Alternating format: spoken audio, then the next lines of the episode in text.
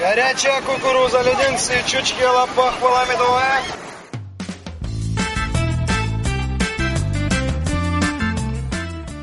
Здравствуйте, дорогие слушатели! У микрофона Елена Ремовская, и это подкаст «Крымский разговор».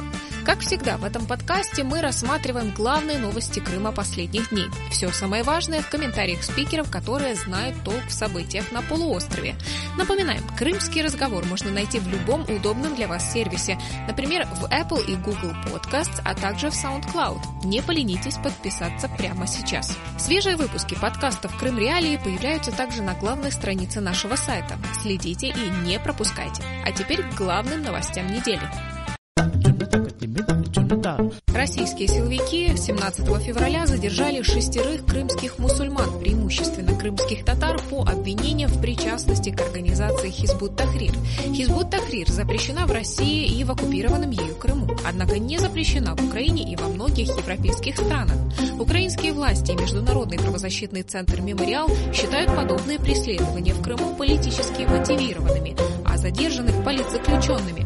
Крымский адвокат София Шабанова рассказала в студии радио «Крым Реалии», как проходило судебное заседание, на котором избрали меру пресечения ее подзащитному, одному из задержанных, Тимуру Ялкапову. Заседание, как обычно, проходило в обычном режиме. Никого в зал судебного заседания, кроме участников процесса, не допустили. Органы предварительного следствия вышли с ходатайством об избрании моему подзащитному меры пресечения в виде содержания под стражей до 15 апреля 2021 года. Суд удовлетворил данное ходатайство. Как всегда, все шаблонно, скроется следствие, будет угрожать свидетелям, уничтожать вещдоки и так далее. Ну, мы предоставили документы и просили, чтобы избрали иную меру пресечения в виде домашнего ареста. Указанное состояние здоровья подзащитного не позволяет ему содержаться под стражей, так как у него бронхиальная астма хроническая, он инвалид 3 группы.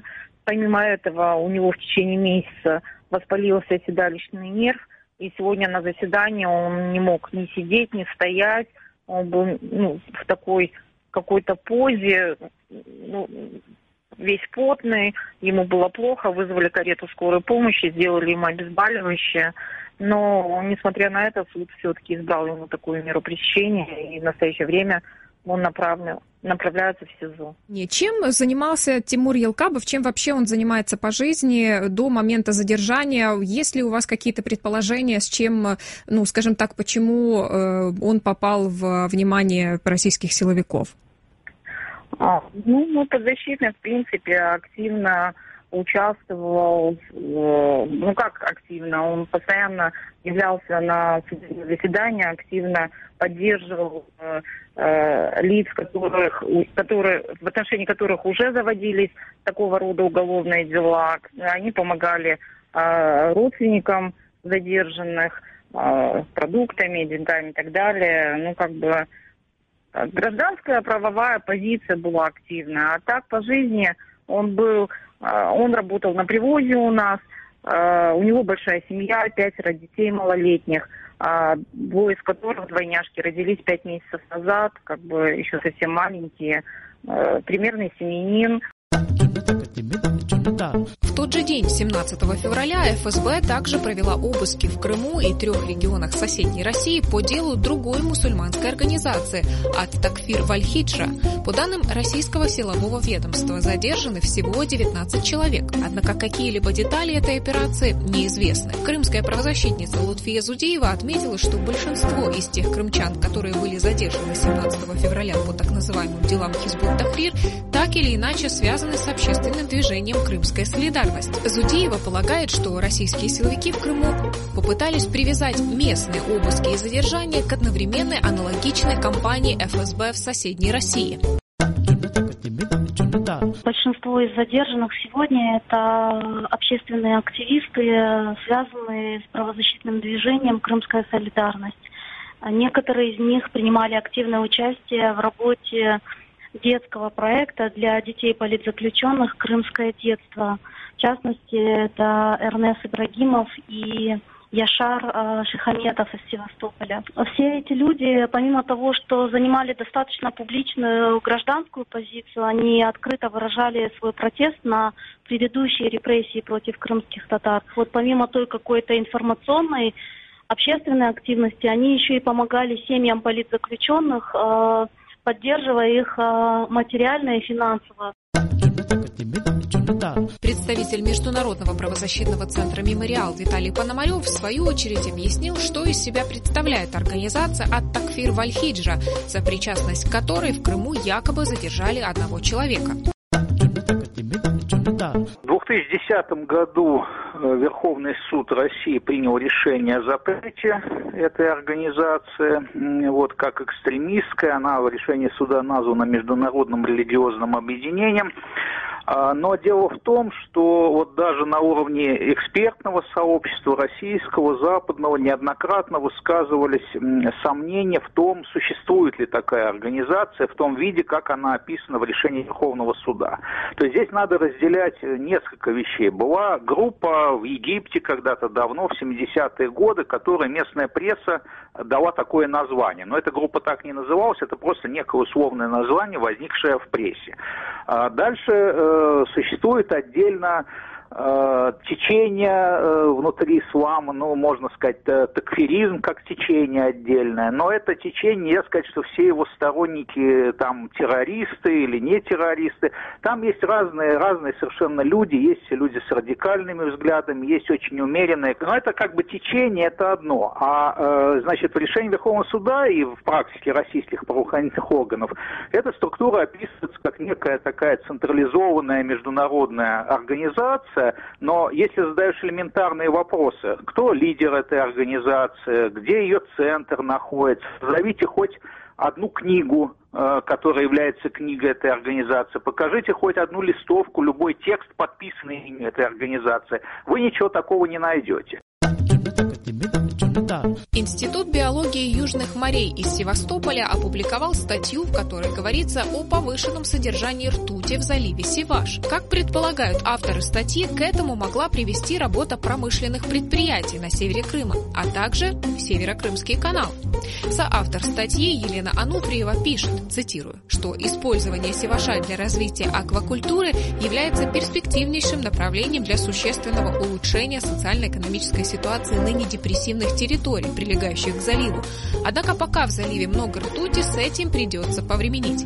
Предлагаю послушать фрагмент статьи.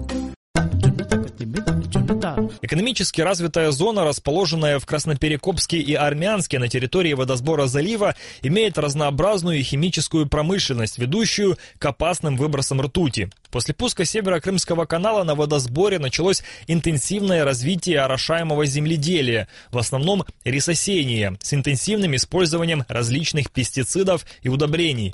Большая часть дренажных вод сельскохозяйственных угодий регулярно сбрасывались в залив Сиваш, неся загрязнение. Стоит также вспомнить, что вода в Северо-Крымском канале изначально имела высокий уровень загрязнения различными загрязнителями, в том числе ртутью, ведь Днепр собирает в себя все сбросы почти всей индустрии Украины. Крымский эколог Маргарита Литвиненко считает, что институт, который появился в Севастополе уже после начала аннексии, не раскрывает всех данных исследования. А судить о вкладе Северо-Крымского канала в загрязнение ртутью некорректно, поскольку он не работает уже более 6 лет.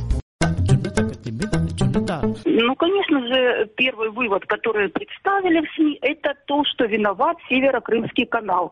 Вторым пунктом обозначили местные химические заводы. Это неверно, потому что, как сами ученые сказали, они исследовали содержание ртути и соединение ртути в данном месте впервые. Поэтому говорить о том, виноват ли канал, сейчас было бы, мягко говоря, неэтично, а говоря научным языком, преждевременно, и нет выбора, нет исследований, которые проводились на протяжении долгого времени. Украинский химик-биолог Владислав Болинский считает, что подобные заявления ученых Института биологии Южных морей носят скорее политический характер. О том, что пытаются обосновать развившейся в данной части, материковой части Украины, земледелием и именно орошаемым земледелием. То есть они говорят о том, что та вода, которая не поступает в Крым по Крымскому, Северо-Крымскому каналу, что она с территории материковой загрязняет Сиваш. Это настолько абсолютно политические и абсолютно лишенное смысла заявления, настолько же, насколько заявление о том, что высокое содержание ртути в соленых водах является результатом растворения ртути из воздушной среды. То есть это абсолютно, бездумные такие вот заявления, как я сказал, скорее всего, носящие политический характер. То есть коллеги не могут говорить объективные данные, вынуждены как-то что-то рассказывать из разряда политики. Болинский подчеркивает, что еще в начале 2000-х годов ученым было известно о пагубном воздействии промышленных загрязнителей на водоемы в этой части полуострова.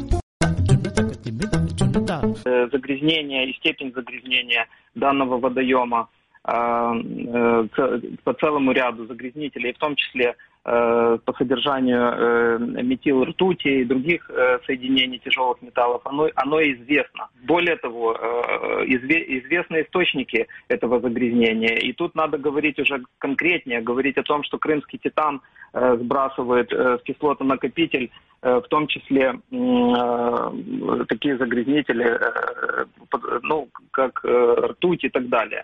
При этом рассматривать данный водоем в качестве развития аквакультуры – это утопия абсолютная. Вероятно, данному институту просто необходимо финансирование и необходимо осваивать это финансирование. Вот о чем я говорю.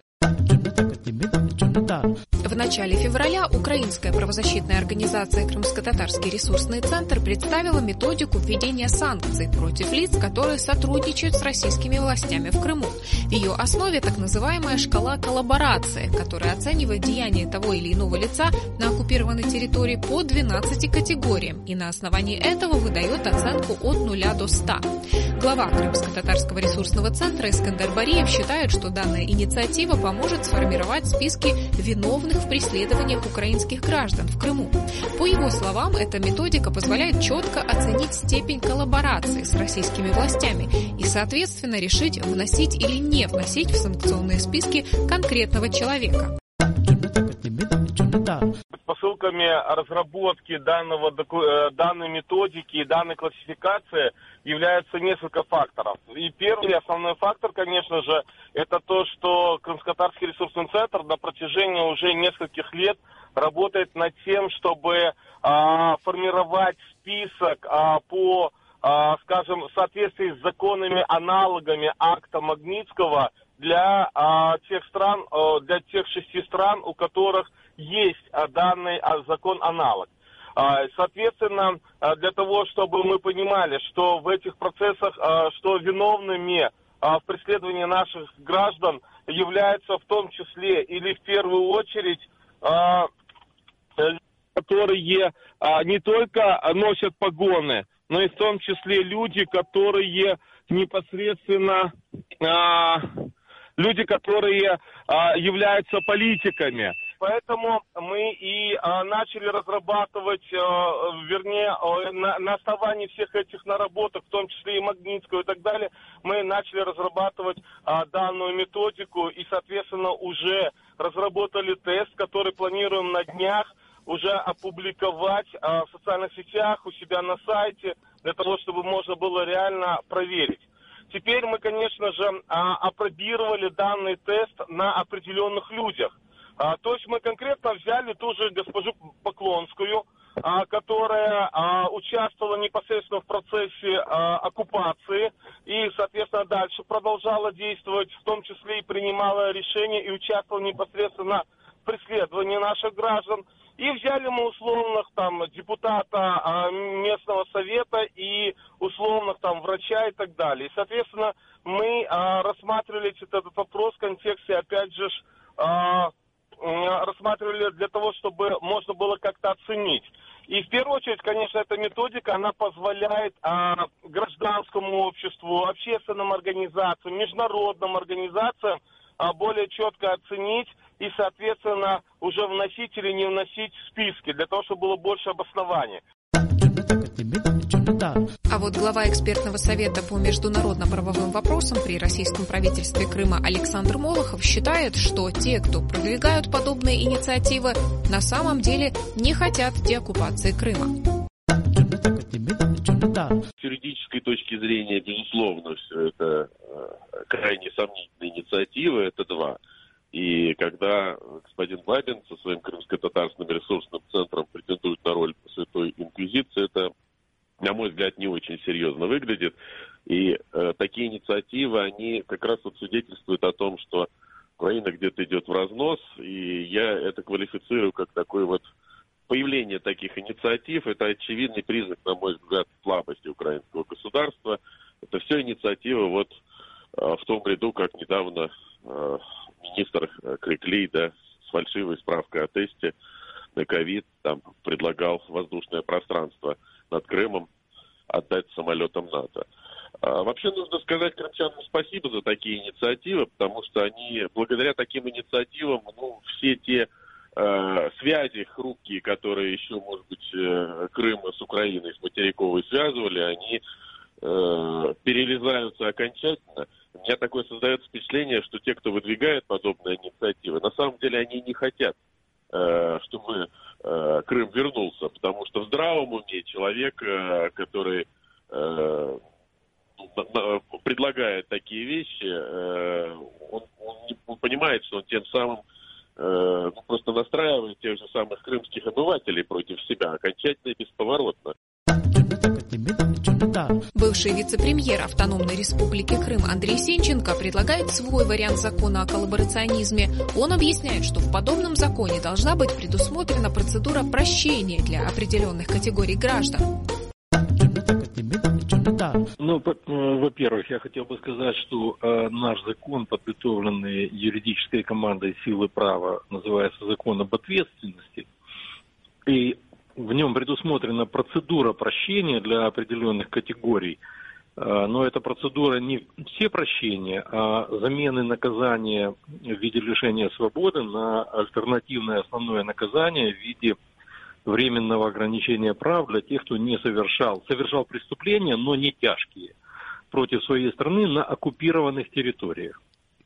И должен сказать, что какой-то внятной альтернативы этому закону до сих пор никто не выдвинул. На мой взгляд, надо работать не над альтернативами, а над принятием этого закона. Нужно регулировать законом все, что касается ответственности за преступления на оккупированных территориях и за преступления на свободной территории страны, для которых раньше не было соответствующих статей в Уголовном кодексе, потому что наша страна не воевала, на нас раньше никто не нападал, и поэтому, ну, скажем так, никто в эту сторону как бы головы не поворачивал и не задумывался, а вот что, если вот будут такие действия, то какова должна быть ответственность? Действия есть.